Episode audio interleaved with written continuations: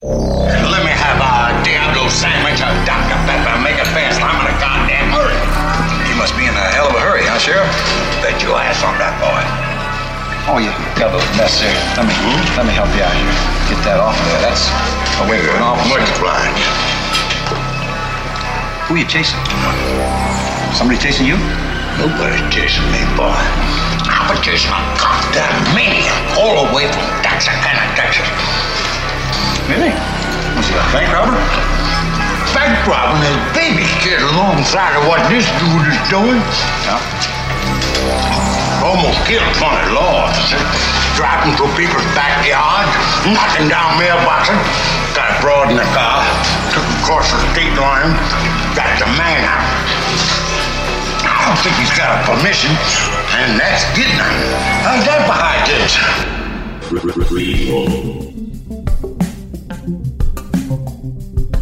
Sequel. Re re reboot. Which one will it be? It's the Ruined Childhood podcast. Greetings, Starfighters. This is Ruined Childhoods. If you are looking for a podcast that celebrates cult and classic movies and theorizes how they could be given a contemporary spotlight, this is the podcast for you. Last week, we visited Florida on our road trip, cinematically visiting each of the U.S. states, and on this episode, we bopped up to the Peach State. This state is the birthplace of Dr. Martin Luther King Jr., Ty Cobb, and the sisters Fanning, Dakota, and Elle. If you're in this state, you may see a brown thrasher soaring in the sky, or a white-tailed deer trotting in a meadow. Or perhaps you are smelling a Cherokee rose, named for the native tribe that inhabited this state before it became the starting point of the Trail of Tears. This state's nickname, Wisdom, Justice, Moderation, is hilariously appropriate given the film we will be discussing since we are in Georgia, telling the tale of street smarts, Sheriff Buford, T. Justice, and copious amounts of Coors beer. Dan, have you ever had any notable run ins with the law? Any notable run ins with the law? I don't know how notable my run ins with the law have been, but I don't, John, I have had run ins with the law. I, have you? Uh, is that to say that there there have been, but nothing that you're at liberty to speak of? Oh no, no, I can I can talk about it. I'll go into. I, I know I was just I quid pro quo. Uh, I figured uh, I'd, I'd hear yours and then I'd launch into mine and Oh. we'll see if you've got me beat. I well, I, I actually haven't had very many. Uh, I will say, however, that you were present for one of my run-ins with the law uh, when you and I were driving from, uh, I guess, Connecticut to Massachusetts together when I was in college. I uh, was, you know, going a little fast on the open road, much like Bandit himself, and uh, Smokey pulled us over, and I was like, "Oh, I am completely in the wrong. Give me a ticket." Do you remember that? I no, I am Oh, sure yeah. it happened because it, I'm guessing this happened in the spring of 2002. So, um, yeah, it's all, I'm the guessing spring of that's when that 2002 is all a, a haze for you, or is it just Well, that it was yeah, 21 no, years ago? it was that it was 21 years ago, and yeah, that was like right after. I remember making that trip right after I got back from a long tour, like theater tour that had been extended, Oh, yeah. and it wasn't necessarily like a pleasant theater tour. Like it, this was Gotcha. not. We were not in the most luxurious locations or it was very it, it was a worthwhile experience especially in hindsight. But i remember coming back from that and that was when i remember making that trip and uh driving up to boston with you. I believe that was uh on that same trip the first time i i saw donnie darko just to to That- loop the, in movies. The timing, the timing makes sense. I, I, I recall also seeing Donnie Darko. Uh, actually, in Massachusetts, I went to a Boston advanced screening of Donnie Darko. yeah i did this was a this was on dvd Oh, okay. uh, Did when I I, saw it. So it? yeah, I I was not.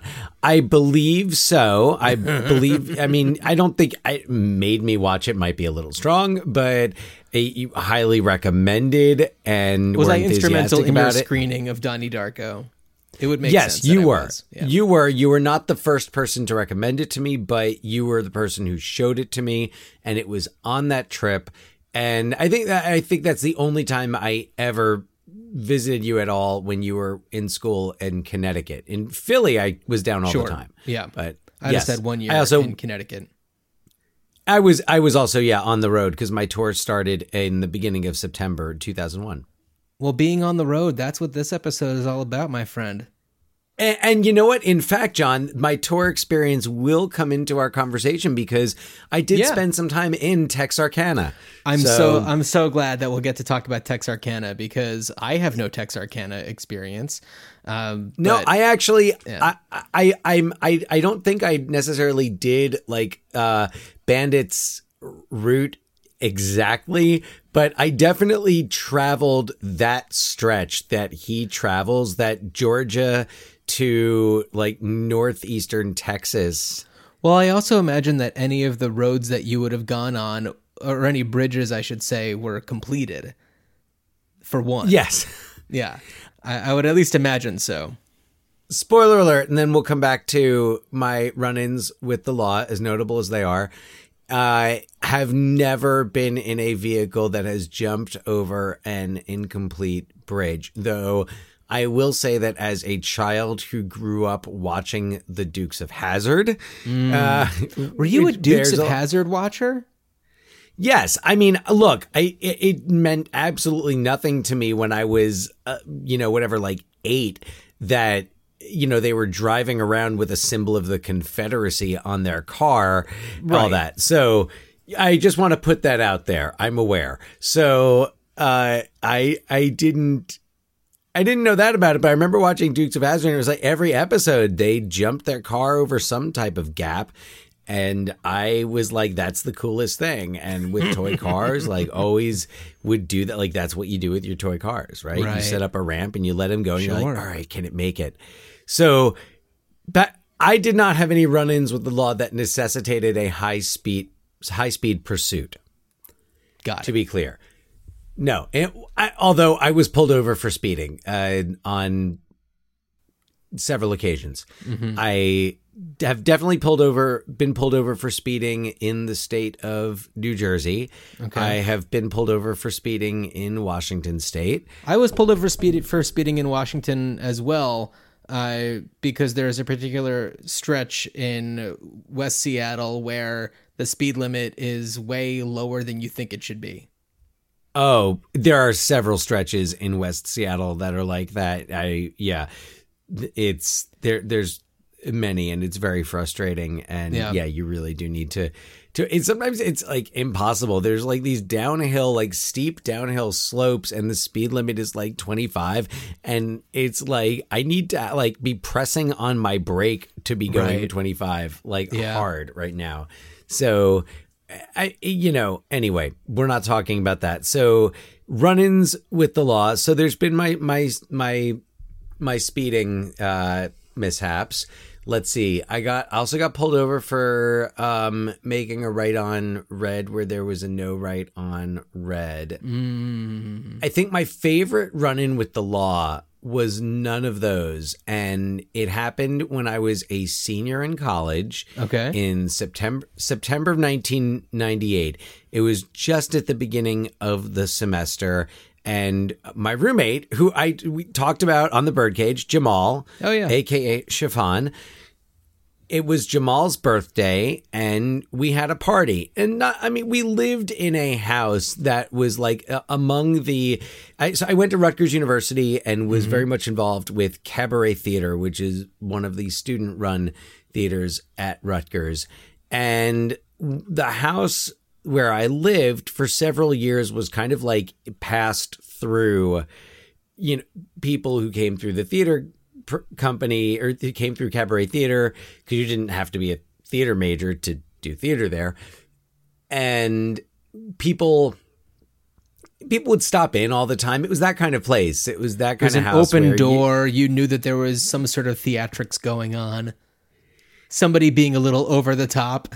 Yes, somebody. Yes, only one somebody, of course. I can think of this is not the episode for these stories, but I have so many wonderful stories of the over the topness. Sure. So we were having a party for Jamal and I don't think it was an un, I don't think there was an unusual volume. Also, mind you, like we lived in a house that was not necessarily like specifically it was not campus housing. Yeah. But it was like a block from the main drag. It was clearly like if you live on this block, you should expect that there are college students doing college student things. Got it. We were a block away from the student center, uh, College Avenue. So we had this party Okay. and you know there were people out on the porch there were it was it was great great party and a pair of bicycle cops Oh. came up and you know, all due respect to law enforcement that that you know rides bicycles i don't not don't mean to use the term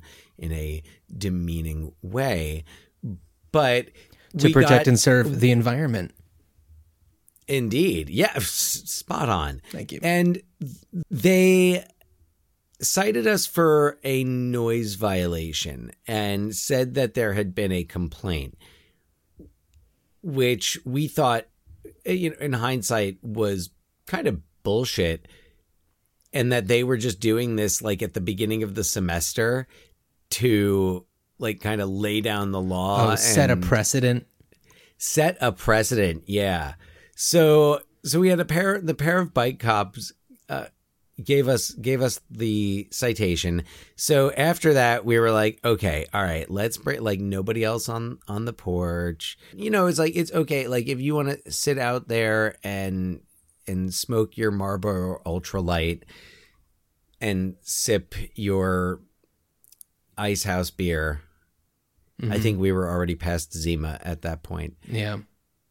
go go for it. Or you sip your your Coors Light but no. It wasn't a lot of Coors Light at at those parties. I feel like I remember the type of beer. There's a lot of red stripe Mm-hmm. and I remember this like honey brown ale I forget exactly what it was called but I remember Right. that was like a big one I can picture the because it was like yeah yeah it was an inexpensive not shitty It- beer it gave the impression of being a classier beer, yes but was yes. still We pretty were- cheap. we were a step up from your standard you were a party. Sierra Nevada. You know, Oh, that, that's the is- kind of world yeah. that you were in. Yeah. Yes. Exactly. I was on my way. I was that. I was on that. You're path. on your way. So. So we kind of we do that, and then. Then I'm told that there is another pair of, of bicycle officers, law enforcement officers. Eight wheels in total. Now, I I don't remember which time it was, and this was long enough ago. This was nineteen. This is over. This is twenty five years ago. Over twenty mm-hmm. years ago. So I feel comfortable sharing that I was indulging in a bit of the cannabis that evening, and. It, it came to a point where when the cops arrived, we had to decide which one of the people who lived in the house was able to pull it together enough to talk to the Got it. cops and also ha- like talk to them reasonably and not make things worse. I don't know that it took much time for me to be chosen as tribute. And uh, you know, right, rightfully so, because I could also manage to kind of rein myself in when I was stoned. Usually, usually, at least at this time, I was. I don't think I At was least as far as as far as you can, uh, you know, believe about yourself. You know, maybe you and your friends thought so when you were, you know, 21, but in hindsight, perhaps maybe it wasn't as uh, uh, Um, as, as easy to to fool people. Yeah, no, I well, it, it certainly depends. There were definitely times when we we were fooling nobody, but I, I I think this time I also don't remember. Yeah, I like was not far gone. So Okay. talked to the cops, had another uh noise violation. I, we were like, and like the same story, like someone called and we were like, but some, but we already got. So Now, also, right around this time, I think maybe earlier that week, which maybe makes me seem awful for for partying, our father had uh, triple bypass surgery. Oh, yes, yes, like yes. emergency surgery. It was that like it it was right I think it was like right around it was that that time. It was either like right before or right after because I remember I didn't tell him about it. And so for those new to the podcast, John and I are brothers. Mm-hmm. Our father is an attorney and so when there's legal issues, naturally we talk to him about them. And you say we. I, I have was- never had to do such a thing. Oh, have you never gone to court with dad? No, I have not. Oh, those are my like those were like honestly like bonding moments. Lovely. I I I know that sounds really it sounds weird, but he, he knows what I'm talking about. so I did not want to tell dad who was I believe in the hospital mm-hmm. recovering. A noise violation. So silly. And I remember the court for this one was it was like off the side of Route 1 by out by New Brunswick. Okay. Like in the police station. It wasn't like we I mean, yeah, it's I I I've never been I- I've never been in front of a judge at like, you know, a, a major court. Like I've not Right. been in front of like a Grisham judge. Like no, the, it's it's never gotten to that point. it's never gotten that sweaty. But no. that so I think that pretty much encapsulates my Your run-ins with. Smokey, my run-ins with Smokey, my days as be they behind a wheel or handlebars, your run-ins with Smokey were uh, a little a little tame. you know, Bandit had some assistance along the way. Shall we synopsize Smokey and the Bandit 1977 and get into it? Let's do it. Let's hit the road. Wealthy father son duo Big and Little Enos Burdette are planning a big party in Georgia and only want the finest of refreshments. Unfortunately, coveted Coors beer cannot be legally transported east, east of the Mississippi. Knowing that the wealthy are above the law, they pay a local trucker named Bandit to drive to Texarkana, Texas, fill his rig to the brim with cases of Coors, and drive back to Georgia all in 28 hours. Bandit, who is always down for a challenge, enlists his pal Cletus Snow to drive the truck. Meanwhile, Bandit will drive a speedy Trans Am to distract the police from other highway activity. Just after loading the truck with beer, Bandit encounters a hitchhiking runaway bride named Carrie, who quickly becomes a fixture in his passenger seat. Carrie, aka Frog, is spunky, cute, and on board for Bandit's hijinks. Unfortunately for Bandit, the wedding Ca- Carrie ran away from was between her and the son of Texarkana's sheriff, Buford T. Justice, a relentless lawman who is as fiery as his son is dumb. With Buford and Junior on his tail, Bandit's journey back to Georgia becomes a series of high speed of high speed vehicular shenanigans. Now, Dan, on our episode, oh my god, uh, our Colorado episode, I cracked a can of Coors Light, and man, oh man, did I regret that because it was nasty. So I figured that on today's episode, I will crack my uh, can of uh, Polar Seltzer, but I put a little a little tag on it: illegal Coors beer. Oh yeah, Illegal Coors beer. illegal Coors beer. So uh, if if Buford T Justice walks through the door, I'm out of here. This podcast is over, man. That's- Oh yeah, oh, he'll get all steamed and like smoke will be coming out of the ears. yeah. So Which I imagine actually happens by the by the third one. I I'm sure we'll get to the sequels, but I, I watched both of the sequels and I I wrote little synopses for each of them, which are both I think longer than the one for the first one. I probably should have just cooled it, but be that as it may, here we are. So uh, Burt Reynolds is Bo, the bandit Darville. Uh, Sally Field is uh, Frog. Jerry Reed is Cletus, the Snowman Snow. Jackie Gleason is Smokey, uh, aka Sheriff Buford T. Justice. And uh, his son, uh, Junior, is played by Mike Henry. And then as Big and Little Enos, we have Pat McCormick and Paul Williams, the uh, incredible Paul Williams. I I love Paul Williams. I love that he, you know, well, probably around this time is when he wrote like the Rainbow Connection.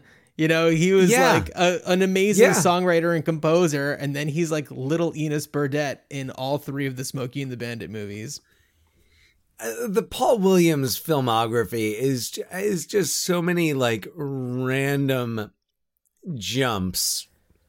Absolutely, and, it's he's still acting. like- he's still he's still around. He's amazing in Phantom of the Paradise. Uh, you know, I don't Oh, know if yeah. we've talked about that much on on this podcast, but certainly, you know, an, an amazing movie. Probably my favorite Bi- Brian De Palma movie. We've definitely I know we've talked about it in the past. I don't think we've talked about it recently. Right. But yeah, so I it probably uh, not not my favorite Brian De Palma movie, but it's one of his that I like remembering exists and that I like remembering is is one of his. I think it's one of his. I think for Brian De Palma, I, what I like about it in terms of Brian De Palma's filmography is it really stands out and it's a lot more. eh, Brian De Palma's movies are fun, but Phantom of the Paradise, like I kind of wish that Brian De Palma took more like risks Just got weird The from way- time to time.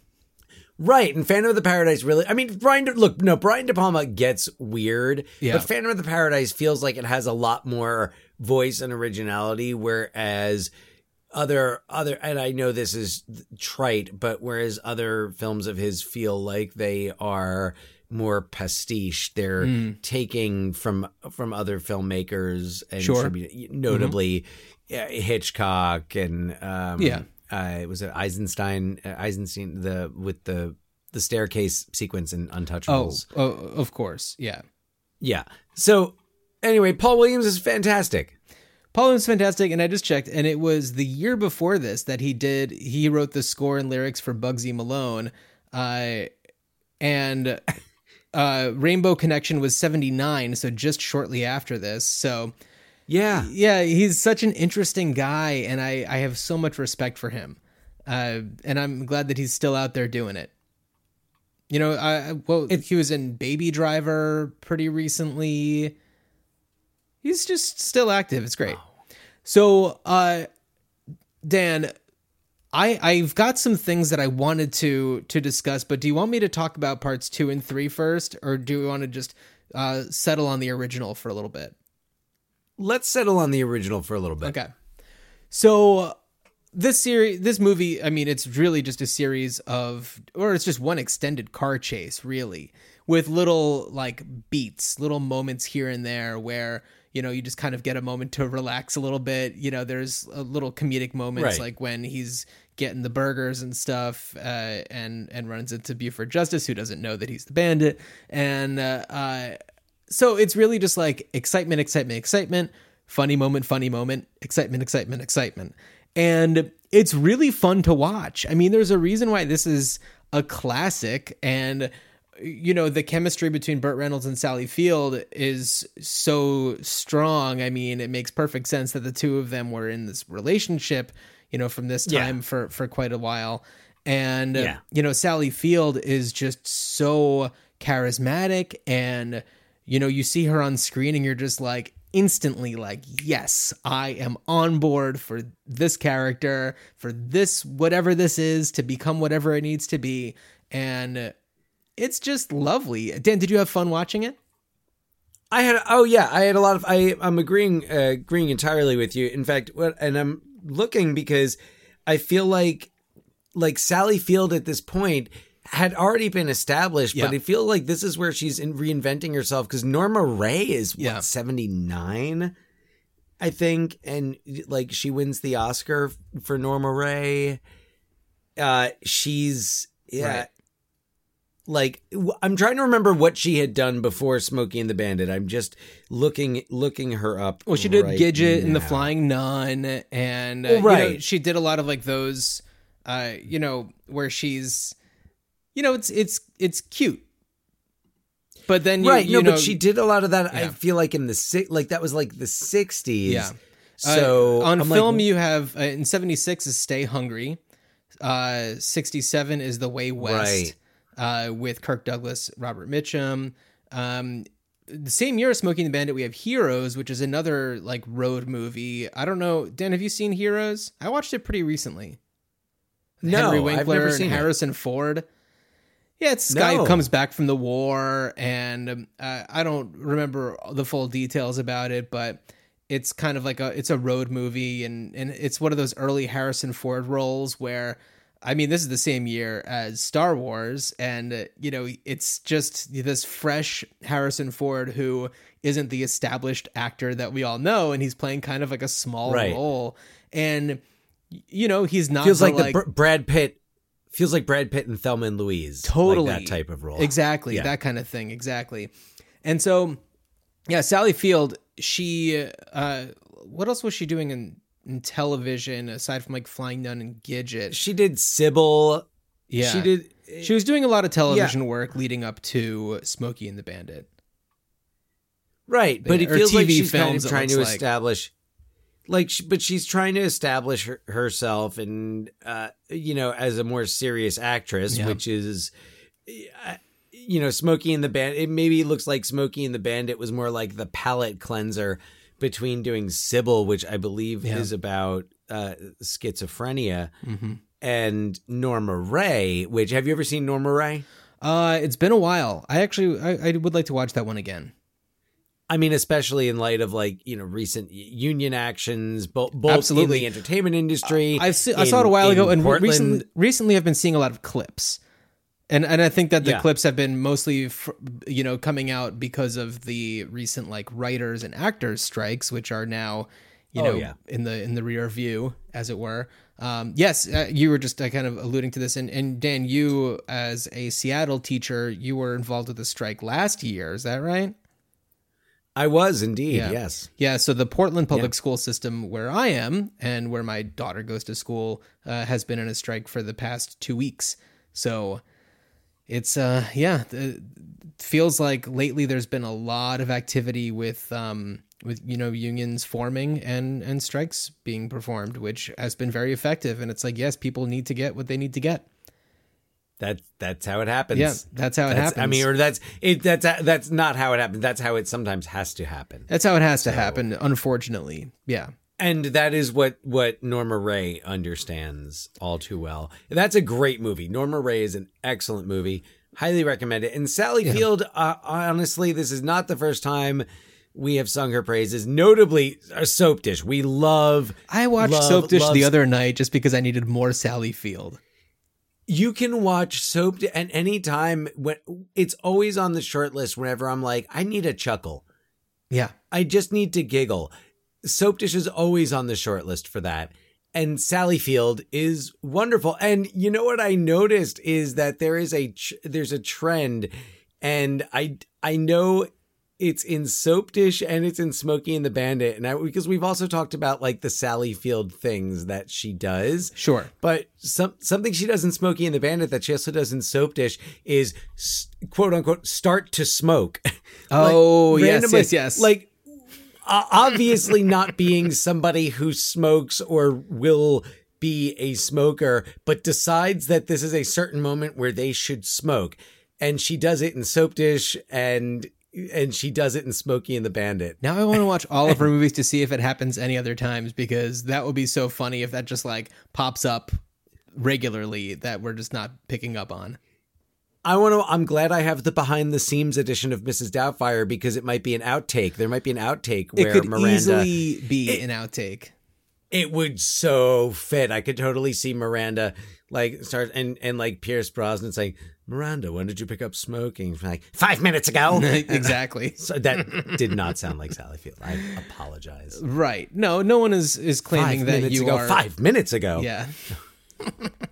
She do, she kind of does the repeat thing too. She does a little bit. Yeah. It's that's her signature move.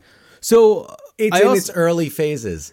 Dan, I want to I want to talk a little bit now about Jackie Gleason, uh, because holy cow, was he so much fun in this movie? Such a weirdo.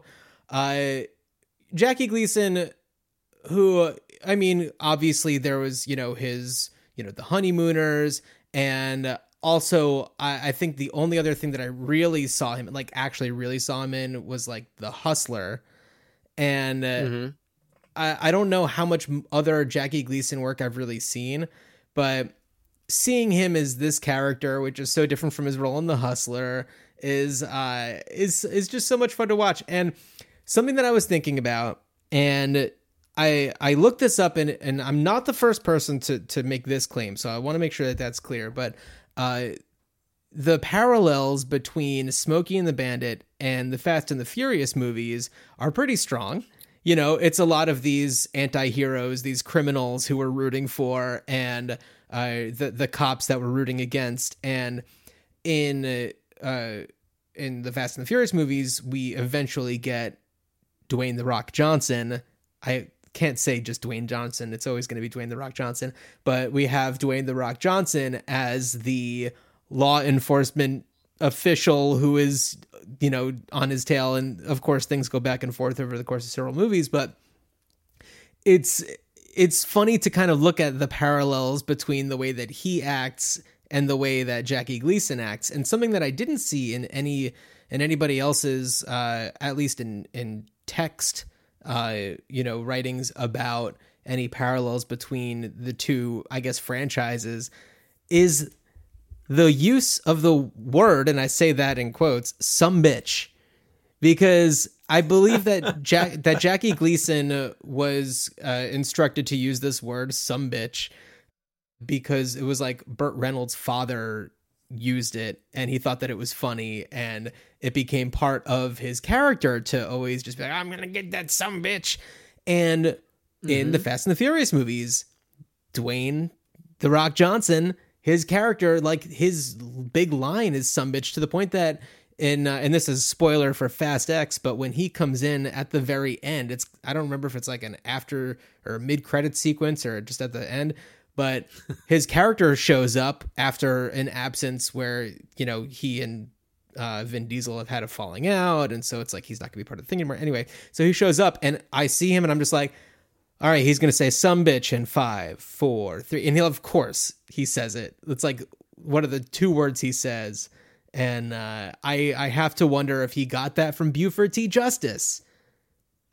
If it was just like makes sense. acknowledging like okay that's the role I'm, i play in these movies so i'm gonna pick up on some of his characteristics and that you know Well, key it- phrase key it word makes it makes perfect sense. These are these are movies about car chases and Yeah.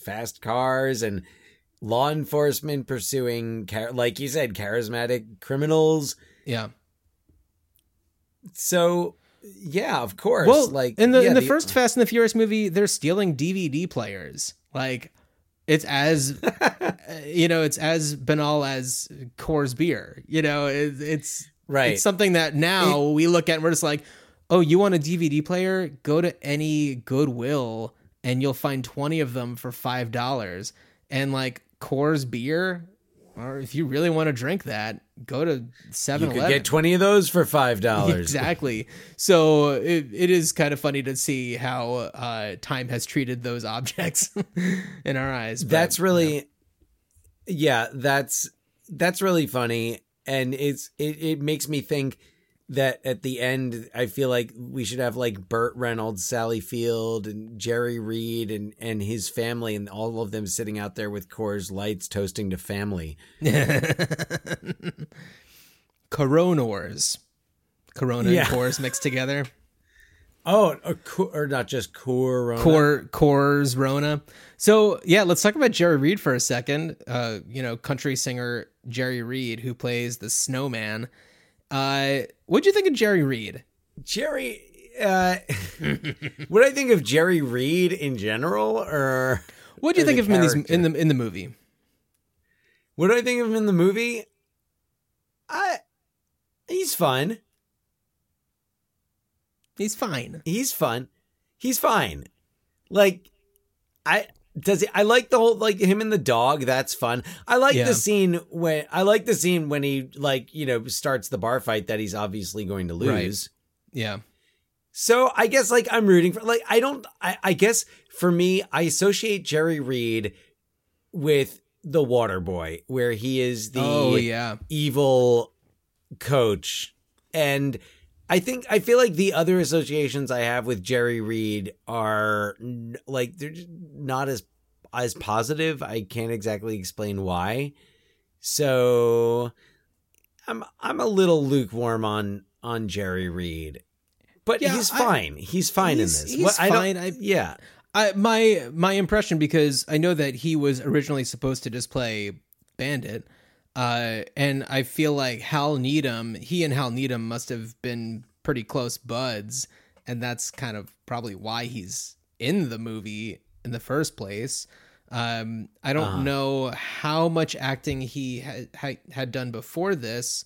I mean, clearly he's done a lot since this. Semi semi tough. I feel like it was semi tough before that. I let me look up me his filmography. Yeah, he hasn't done too much. So, well, he was in Gator, so he's been with um, uh, uh, with Burt Uh, before. He a WW in the Dixie Dance Kings. Uh, he was in an Oh, yeah. episode of the new Scooby Doo movies and Nashville '99, and that's what he has done. Bef- what he had done before Smokey and the Bandit, uh, and then went on to do Highballin', Alice, um, or an episode of Alice, I should say, the movie Hot Stuff, then Smokey and the Bandit 2, and another episode of Alice, and uh, Survivor, Smokey and the Bandit 3. Yeah, so not a ton of stuff until, I mean, you know, he was here and there in like episodes of TV shows until really The Waterboy, which was his last movie. I, to me, my my impression was always that Jerry Reed was a like a, a singer first and foremost, and Yeah. did movies when it was like fun. For him, yeah, maybe. Uh, yeah, I mean, singer first and foremost, that's for sure. I mean, he he wrote and performed the you know the song "Eastbound and Down" for the movie, which of course. Uh, you know, was the inspiration for the name of the HBO series with Danny McBride, Yep. which I watched Yep. recently, and oh my god, so it's so good, it's so good, I love it. Uh, I need to go back and rewatch it. I I I didn't I love didn't it the first time I watched it, but then when I watched it more recently, I was like, I get it. It's so good. right. I feel like coming off the heels of of really kind of binging Righteous Gemstones. Well, that was the thing. I was just like, okay, I just need more Yeah. Danny McBride in my life right now. And then watching Well- Vice Principals with Walton Goggins, and ugh, it's so Let, good. let, us come back. Let let's we will come back to that. We'll come back. to that. We're So- gonna, we're gonna come back to We're gonna Yeah, come back to that. So uh, I'm just gonna quickly tell you what Smokey and the Bandits two and three were about because you haven't seen those, right? I I haven't, but you know, before we if, if we're gonna move on from Smokey and the Bandit, Well, we're not moving on from it, but I just wanted Oh. to kind of get these out of the way to kind of give more context because Smokey Oh, and the Bandit three. provide- Well, I'm just just because Smokey and the Bandit Smokey 3 is the bandit. well. We're, we'll get to that. We'll get to that. All right, so that uh, from Bill and Ted's we'll get we'll get to that. We'll get to that. We'll get to Okay, that. uh, so Smokey and the. Bandit, uh, part two. All right, here's my little synopsis. On his quest to become the next governor of Texas, Big Enos Burdette finds out that the outgoing governor has arranged for a special package in Miami to be delivered to the RNC in Dallas, Texas. Big and Little Enos call upon Bandit to get the gang back together for one more high speed delivery. Having fallen on hard times, Bandit has become a no good drunk, so Cletus go so Cletus does his best to bring Bandit back to his best self. Cletus also calls upon Carrie, who had since fallen out with Bandit and gotten back together with Junior. Carrie and Cletus resurrect Bandit and they make their way to Miami, knowing only the package number, and that they are uh, and they are surprised when they find that the delivery is actually a live elephant. Again, with Justice and Junior on their tails, the gang navigates ro- uh, the road to Dallas. Law enforcement's be damned, and and that one we get Dom DeLuise. Dom DeLuise Okay. plays a uh, a veterinarian that they pick up along the way to kind of just be there for the elephant, who they find out is um, uh, pregnant. I knew it. Yeah, so they find out she's pregnant, and uh, of course, then you get a lot of that classic Dom DeLuise, uh, you know, Burt Reynolds charisma Oh, that we all know and love, and so uh, that's a, a, a you know a fun element to what is otherwise just a really whack movie and you know, you get Sally Field back, and she's clearly not having a great time making the movie, but uh, you know what? It it is what it is. And um, then we move on to Smokey and the Bandit 3. So in this one, the Enuses are opening a restaurant in Texas and figured that they would have a little fun before its grand opening event. They bet Sheriff Justice that he and Junior can't transport an ornamental fish from Florida to Texas. That's right. I'm they are betting uh, Buford T. Justice about this. It's not they're not going to the bandit. They're just trying to have some fun. And so, uh, fresh off of an unsuccessful retirement, Justice has a hard time saying no to a bit of excitement and a challenge. Also, part of the bet is that if he loses, little Enos gets to turn his badge into a belt buckle. In an effort to make things more interesting, the Enuses hire Cletus to get in Justice's way. Cletus is granted permission to go by the call sign Bandit, and with the two, and with the help of a runaway car dealership employee, Colleen Camp, the two zip through the highways and byways of the South, decorative fish in tow. It is just complete nonsense, but it's just like, okay, we can get Jackie Gleason to do one more. He's gonna absolutely go wild, and and Dan, yes, the the movie was originally called Smokey is the Bandit but it's not called that. They uh No. they they renamed it because they got Jerry Reed to uh you know come come back as Cletus and they actually re-edited a lot of it to make it seem like a lot of the stuff that uh Justice is doing is actually Cletus. It's really weird. It's really really strange. Wow. Um yeah, it's it's not a really fun watch the way that the first one is and um yeah it, it definitely loses its luster but you get How's- more more enos action How's uh how, how's the second one to watch? Is that one like at least fun? eh yeah i mean you can find the fun it feels in like a real it feels like a real major league, major league 2, major league 3 dip. i think i think so yeah i Like It- Major League 2, that's what I would say like you could find something fun in it. Right. So the reason why I wanted to talk about uh, Smokey and the Bandit 3 is because Jerry Reed is the focal point of it and he just cannot carry a movie. He is he does not have the charisma and so much of it feels just like he's trying to be Burt Reynolds, but he'll never be Burt mm. Reynolds. And No. that makes it a little hard to watch. And I think that what made Jerry Reed work and be fine in the other movies was the fact that he wasn't the focal point. You know, he was the person that helps him get on his way and helps things happen, but otherwise it just doesn't it doesn't really work. Jerry Reed, a fine sidekick, but like, and and that's that's a good thing. Like, we need good sidekicks. Like, We need good sidekicks are important characters. Absolutely. Sidekicks are important characters, and it's okay to not. You know, we can't all be Burt Reynolds. That's why Burt Reynolds make made the Burt Reynolds money I know. because no nobody else could be Burt Reynolds. He was good Not even it. Tom Selleck, and and that's probably the He tried. he tried. I've, I've seen. Yeah, but nope, can't be can't be Burt Reynolds unless you're Burt Reynolds, and and nope, nobody's Burt Reynolds. yeah. So yeah, So yeah, I, I don't know. You you wanted to talk a little bit more about the the original. I'd love to know what you thought just about. I guess the plot of it. It almost seems kind of shoehorned in, where it's like I I know that it was it was based on you know a real thing where you know you couldn't Yeah. transport the Coors beer past a certain past a certain point.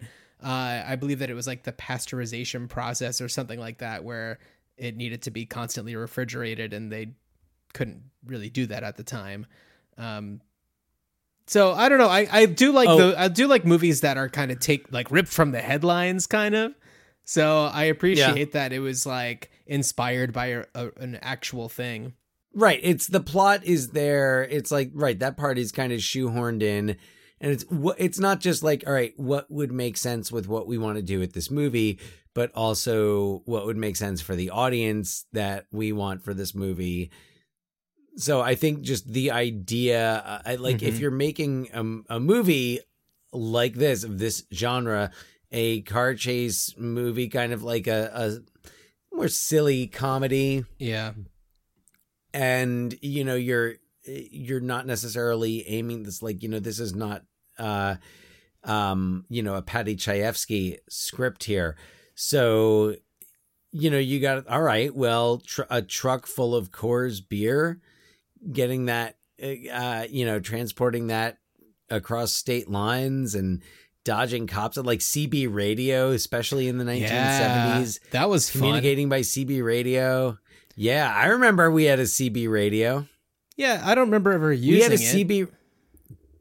All right, so we had a CB radio in when when our father was working for the prosecutor's office Yeah. in Union County, New Jersey. He had a CB in his car, and yeah, I'm sure it was used. I don't necessarily remember. We certainly never used it to like warn Bandit that there was a roadblock coming up on on Route One and Nine. I did like But- I did like how the CB was utilized to really bring together all of the kind of like I don't know the the trucking community. I guess just The the, community. CB community. Yeah, that was a cool part Well, of it. Well, and what I I love the part with the funeral. I think was my favorite example of of that. oh yeah, yeah, and yeah. that- and but also that device was used both ways because the cops had that trucker radio. Uh, yeah.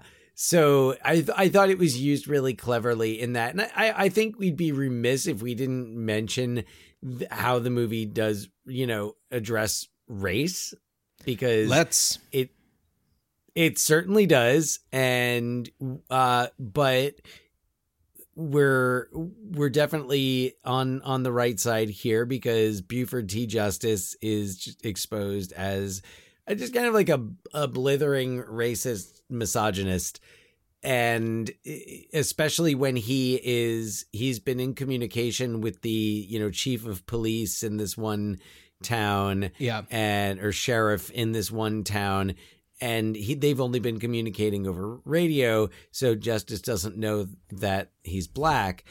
And then when they end up in a whole pile up i think this is the bridge the bridge scene after after bandit jumps the bridge. And the the sheriff is is you know getting out of his car. Buford T justice pulls up and addresses him as boy. Yeah. Oh yeah. So because he is the villain, to have that villain be, you know, racially insensitive, uh, at the very least, it totally works.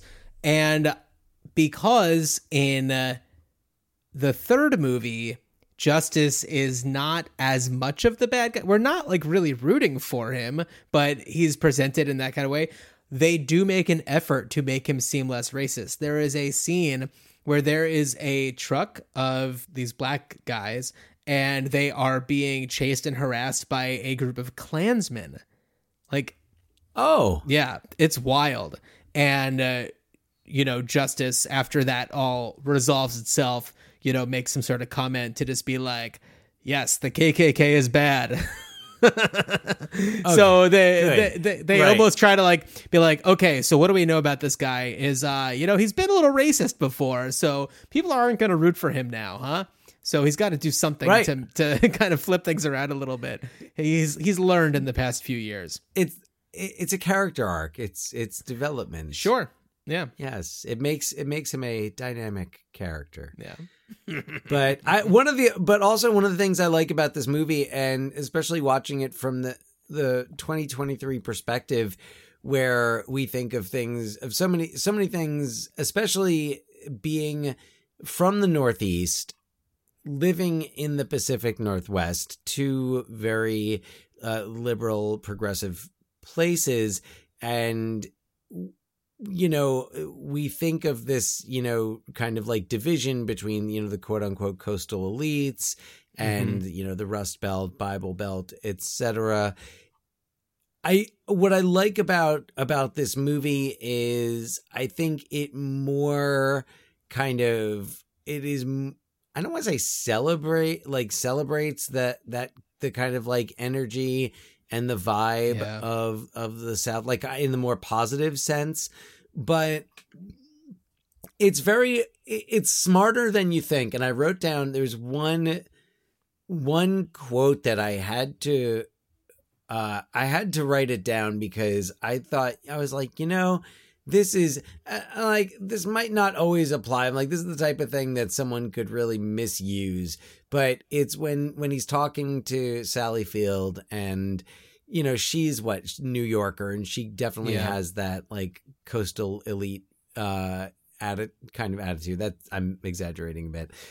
But when he says, when you tell somebody something, it depends on what part of the United States you're standing in as to just how dumb you are. yeah. And I thought, I was like, that's a really, I was like, that's a really, like, kind of insightful comment. And it's really interesting. And it was, it was something that, it was like some, a, a deeper meaning that I wasn't really expecting because it's been a while since I'd seen this movie before. Sure. Yeah. and at that moment it was it was like okay like yeah that's pretty cool like i'm glad that that line is in there Yeah, definitely. so yeah that's that, and that's pretty much like that's that's the meaning that uh you know taken out of it is that you know smokey and the bandit is it, it's a fun movie it does have a good amount of heart and Mhm. it is um you know maybe got a little bit a few more brain cells than one might expect yeah, and it's definitely a movie of its time, and uh, oh yes and that needs to be considered while watching it. But you know, go in, get into it, have fun. Oh yeah, definitely. There's de- there's a lot of elements that make no mistake. It's 1977. Right. Yeah, absolutely. And so, why don't we kind of take things into the future a little bit? You know, we talked about the sequels. That's, you know, that's what it is. And so, Yep. uh, in uh, 94, there was a series of four made for TV spin off films called Bandit Goes Country, Bandit, Bandit, Beauty and the Bandit, and Bandit Silver Age. And uh, that had Brian Bloom playing a younger version of the Bandit, so a prequel series. And uh, th- Okay. the three original films introduced two generations of the. This is from Wikipedia: Pontiac Trans Am and the Dodge Stealth in the television movies. Oh. In 2016, there was a documentary called The Bandit about the making of Smokey and the Bandit. Uh, 2020 is where things. Well, actually, no. 2017, I should mention. Um, Burt Reynolds was asked about his thoughts. This is from Screen Rant. Uh, he was asked about his thoughts on a Smokey and the Bandit recasting, and uh, uh, he gave George Clooney his blessing to to potentially be a bandit, which is interesting. He said uh, that said he act he also doubted the star would actually do it, and while Clooney has started lighter affairs such as Ocean's Eleven, he tends to focus on more dramatic material these days. I don't know. He would still do it. Uh, 2020, some interesting things happened. Uh, there is a um, a- you know a, a um Smokey and the Bandit TV series planned that was in development uh by David Gordon Green you know t- with Jody Hill, Danny McBride, Brandon James, Seth MacFarlane uh and so that's where we get our uh our eastbound and down connection. So uh, also Yeah. in 20 also in 2020 it was announced that Peyton Reed was going to direct a movie called Eastbound and Down which was billed as a loose remake of Smokey and the Bandit that would star Owen Wilson. Um, but that kind of fizzled out and then Peyton Reed did Down with Love but yeah you know there's been interest in doing other things and uh, Dan I'd be curious to know given the opportunity what would you do I'm going to go the expected route here. And as previously alluded to, I would love to see a Danny McBride, Jody Hill remake of Smokey and the Bandit set in 1977. okay Not not exactly like a shot for shot, word for word remake. I would remove some of the more problematic uh, content like Buford T. Justice being super racist. It's just not necessary. Doesn't it, like his character doesn't need that. His character's like an asshole already. Oh, yeah. So He's talking about Yeah. going home and you know uh, uh, assaulting his wife. Yeah, well, Yeah. yeah. no, he's he's he's terrible. So I I would actually and it's funny because you could you could look at the cast of the Righteous Gemstones and cast it. not that I would do that though. For certain people, like it's almost like I would love to see Walton Goggins as Cletus. Walton Goggins would be an amazing Cletus, and if Walton Goggins was Cletus, then I would uh, want him to have more screen time, and uh, yeah, I just love to see what he would do with that. Yeah, Playing off of a and- Basset Hound? Are you kidding me? Oh, brilliant, brilliant! I would actually cast Danny McBride as Buford T. Justice. Beautiful, love it. And I was thinking about different possible bandits because a lot of the choices that I thought of, I began to think like, well, they're they're probably too old uh-huh. now. Like like George Clooney, Yeah, too old for the bandit now. I thought about Alden Ehrenreich and then I immediately thought about Han Solo yeah. and thought, well, that's very very similar. Paul Rudd would work totally fine as bandit. yeah I'm sure there are there are others that and Paul Rudd. And I guess for for Frog, Aubrey Plaza was the first person that thought to my mind that or that came to my mind because like if we're gonna remake it, let's cast somebody who's not gonna do Sally Field, but who's gonna like who definitely can do their thing, Right. And is going to be like a really strong character. And I, I don't know, Aubrey Plaza doesn't seem to really do anything not strong. right. So- absolutely. I would go to that. Now, what's what's interesting, I I was curious. I thought about that even before I watched the movie. I thought I was this is what this is how I would want to see it. Mm-hmm. I did ask Chat GPT because I was Really? curious. I was like, I was like, if I ask artificial intelligence, will they? Mm-hmm. Is it is it that obvious? The answer that artificial intelligence will say the same thing. Now, one of the casting, one of the casting choices that I considered, actually, a couple of them came up in the Chat GPT, which is this is what it had to say. Casting for a remake of Smokey and the Bandit would depend on the director's vision, but some modern actors who could potentially fit the roles include Chris Pratt as Bandit, John Cena as Buford T. Justice, and Zac Efron as Snowman. However, casting choices often evolve to create a fresh take on casting on classic films. I thought about Pratt for about a 2nd mm-hmm.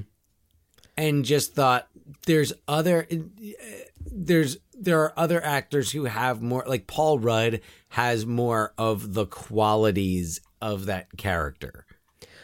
If I'm picking between those two. If I'm picking between Um, those two, yes. Also, it's and maybe I'm in the minority on this, but like I'm done looking at Chris Pratt. Well, yes, uh, I'm okay. I'm there too. I was trying to be objective. Uh, subjectively, yes, I'm. Yeah. I I'm I'm over Chris Pratt, and I also what what was funny is I thought about John Cena, but not for Buford T. Justice, and the reason why I actually think that's a poor choice is Buford T. Justice should only be intimidating because he's loud Yeah. and has a badge Right. and like like the one of the things I like about that scene with the burgers is how he just gets that sloppy sandwich and just like just shoves it and you're just like oh that's just like between the way he eats and his like anger like mm-hmm. his heart's just gonna Oh, explode absolutely. so I I I actually I felt like this is why we don't this is why we should not empower AI too much because John Cena as Buford T. Justice would be a, a poor choice. And Yeah. I, I enjoy John Cena in in movies, but I I don't think this is a movie for somebody who's jacked. Like No. sorry. No. No, and and I mean, and that's not the reason why I wouldn't cast Zac Efron in this, but again, it, it it's just not not a great fit, and that's why, like, even for Bandit, I wouldn't go with Dwayne the Rock Johnson. I wouldn't go with John Cena. Mm-hmm. Yeah. I would want to go with somebody who like has that physicality somebody who looks like they're they're going to be comfortable sitting in a car for long periods Totally. of time Yeah. especially a small sports car and if you're fucking like six five and jacked sitting in a small small sports car is not going to be comfortable there's a reason why they all drive SUVs Exactly. they can fit in them Exactly. That's right. Yeah. so John what would you do Okay, so mine would be a sequel, and uh, I'll just I, I wrote it all out, so I'm just gonna read it to you. It's 1996, and Little Enos is running for president as a fourth party candidate. His affiliation is with the Party Party, and their major platforms are pro drinking, pro driving fast, and anti police.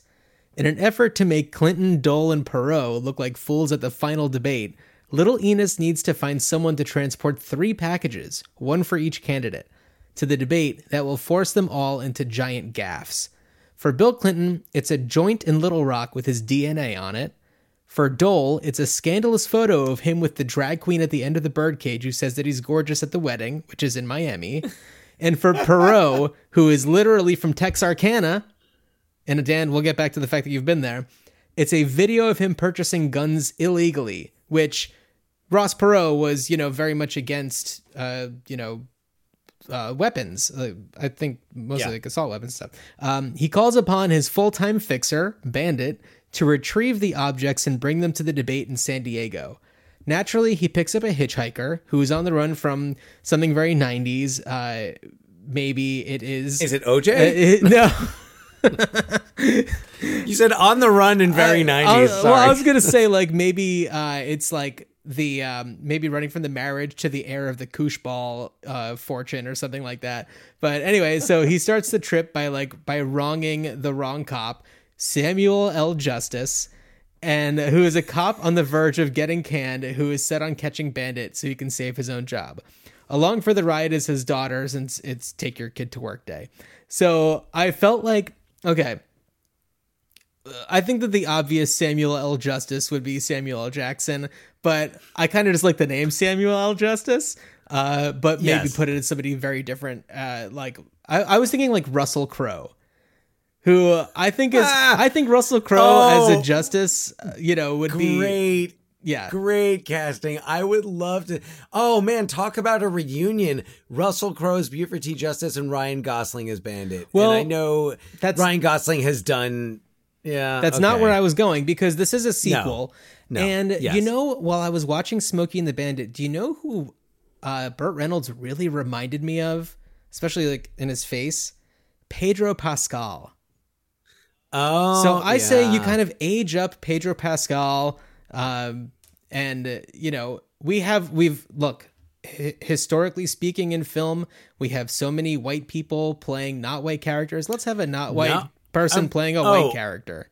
I that should not even no. Pay all you need to know is that Pedro Pascal can I also has the right physical He has has the right He looks body. so much like him. And has uh, the right like sense of humor, the right The demeanor. charisma, absolutely. Totally see it. Yeah, totally. I see knew it. I wouldn't have to convince you. No, well, I'm sorry if if you need any convincing that like go watch some of his work, and then if you still have a problem, well, fuck you. Watch Right. the the unbearable weight of massive talent, and you can just Yes. see like he Yes. he can do comedy. We know he can do drama. We know he can do action. He can do he can do it all. He's great. His SNL, his Yeah. SNL hosting episode was yeah. fantastic. But yes, un- unbearable. Yeah, absolutely. it's just a fun movie. Yeah, and and maybe we just get Paul Williams back to do Little Enos and age him down, so that he's nineties appropriate. I, I mean, is Paul Williams' age? Uh, you know, maybe a little bit, tiny little bit. I feel like Paul Williams is one of those people who doesn't age in a linear sense. Like they get older and then you, like Willem Dafoe, Mm-hmm. who I feel like was in his sixties in the aughts, but now is in his late forties. I don't, He's doing great. I don't know what's. I don't know what's like. Willem Dafoe is If- just defies all all laws. Well, Dan, if you told me, if you came up to me and said, I just heard the craziest thing, guess which actor literally became friends with Satan and has like a deal to like, you know, age in reverse and all stuff. And I'd be like, I don't know, Willem Dafoe. Like, he looks like the kind of guy who'd be friends with a demon and it'd be like, fine.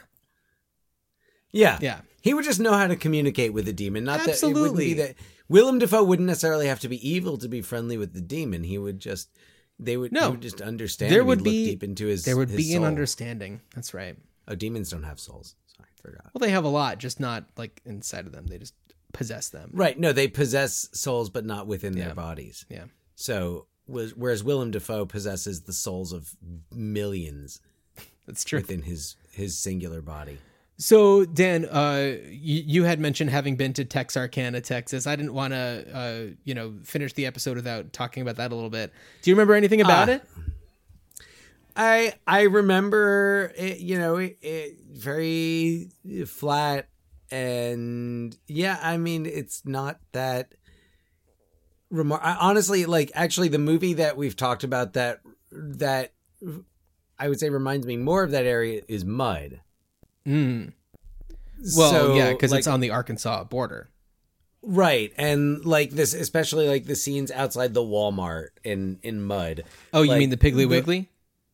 The Piggly Wiggly, right, right. Were they never outside of Walmart? Nope. It was a Piggly Wiggly the whole time. pig right a piggly wiggly but that's kind of that's basically what it was Okay. and it's just it's kind of you know flatland and it's yeah I, you do wonder you think about like all right well this is some of the area that was hit the hardest by the great depression and you think well uh, how much did both the great depression and also the, the combination of that and like the drought the Yeah, dust bowl sure. how much of that has had ripple effects that ha- like are still impacting those areas which are are less affluent and more like people are more like kind of you know just getting by Yeah. Yeah, I uh, you know, I've never been to Texarkana. My experiences in Texas have been pretty limited to the Austin area or like the Houston airport. Um shout out the Bush George Bush. I think that's that's his airport. is that his airport Yeah. So, uh, yeah, that's pretty much the extent of my knowledge. I did uh, find it very fascinating, though, while I was researching my, um, you know, my idea for a sequel that that Ross Perot was actually from Texarkana, which is not why I started thinking along those lines, but it was kind of just like a, a happy, not accident, but just like a, dis- a happy discovery. Yeah, Yeah. and uh, yeah, I think that for for me, I was just like, okay, what would be a fun thing to do? Like, you know, a, a twenty or thirty years later thing. I was like, what's a fun event? Because I didn't want it to get too far into the future where there's cell phones and like texting or anything Right. like that. Like, you still want it to That be, everything. you know, ninety six. Yes, they existed, but nobody had them. And um, Right. and, and I felt like the the '96 election was like such a big thing that you could do so much with it and because we know that the the Burdettes had you know some political aspirations that uh it would be you know expected to see them kind of following along that path Well, and it's also it's very much in keeping, I guess, with this franchise that it would be that that that's where things would go. Totally. Uh, also, just interesting side note. Um, happens to be the first election I ever voted in, the '96 presidential. didn't you say that on like the last episode I may very well have done that. yes. So, once again, in case you were wondering, so I could have voted for Little Enos. Uh, yeah that would have been definitely an uncharacteristic vote for you but be that as it may absolutely. Yeah. Uh, uh, no, I probably still would have would have voted for Clinton. Little Enos also would have just, you know, bought his way to that point in the election. There would have been no earning votes. It would have all been, you know, fraud. Once So you're saying he would have won? once an Enos, always an Enos. So Dan, uh, what what are we doing on our next episode? We're we're traveling away from Georgia. Oh yeah, no. The, we're this is uh, we've got a long flight here ahead of us because we're going from Georgia to blue Hawaii. Uh, yeah, we're revisit. We're going back to Elvis. We're talking about Yeah. blue Hawaii, and I I forget what year it's 61. It, uh, the sixty one. Thank you. I was I was like sixty three. So yeah, we're gonna say it's Elvis Presley and Angela Lansbury, and I would name other actors, but I don't know their names off the top of my head. So it's Elvis and Angela and Blue Hawaii. Yeah, I I I'm so excited to talk about Blue Hawaii. Uh, some of the other actors in that, Joan Blackman is, is in that one as well. I, I just wanted to shout out Joan Blackman. Um, Oh, definitely. Yeah, no, I'm just unprepared to to name Yeah, anyone in the cast. all- all good. Elvis or Angela Lansbury. Yeah, we- we've- I'm not even going to pretend. yeah, Not we, we've pretend. covered Elvis before on our Love Me Tender episode, uh, and and this is I'm so glad that we did. By the way, Me So too. glad. So yes, Yeah, absolutely. Uh, so I'm I'm really looking forward to talking about this. And everybody, if you're listening, if you're listening, you're listening because you're hearing us. Uh, please email us ruinchildhoodspod at gmail.com. Uh, check out the the description of this episode for our link tree. We've got a lot of really cool stuff on our merch site and uh, lots of great holiday gifts as we're starting to get into that season. If you're listening to this when it comes out, which is uh, in November. So Yeah. yeah. Uh, Dan, all I have to say to you is as you are smuggling that Coors over state lines, I wish you a good journey. Eh, eh. Good journey.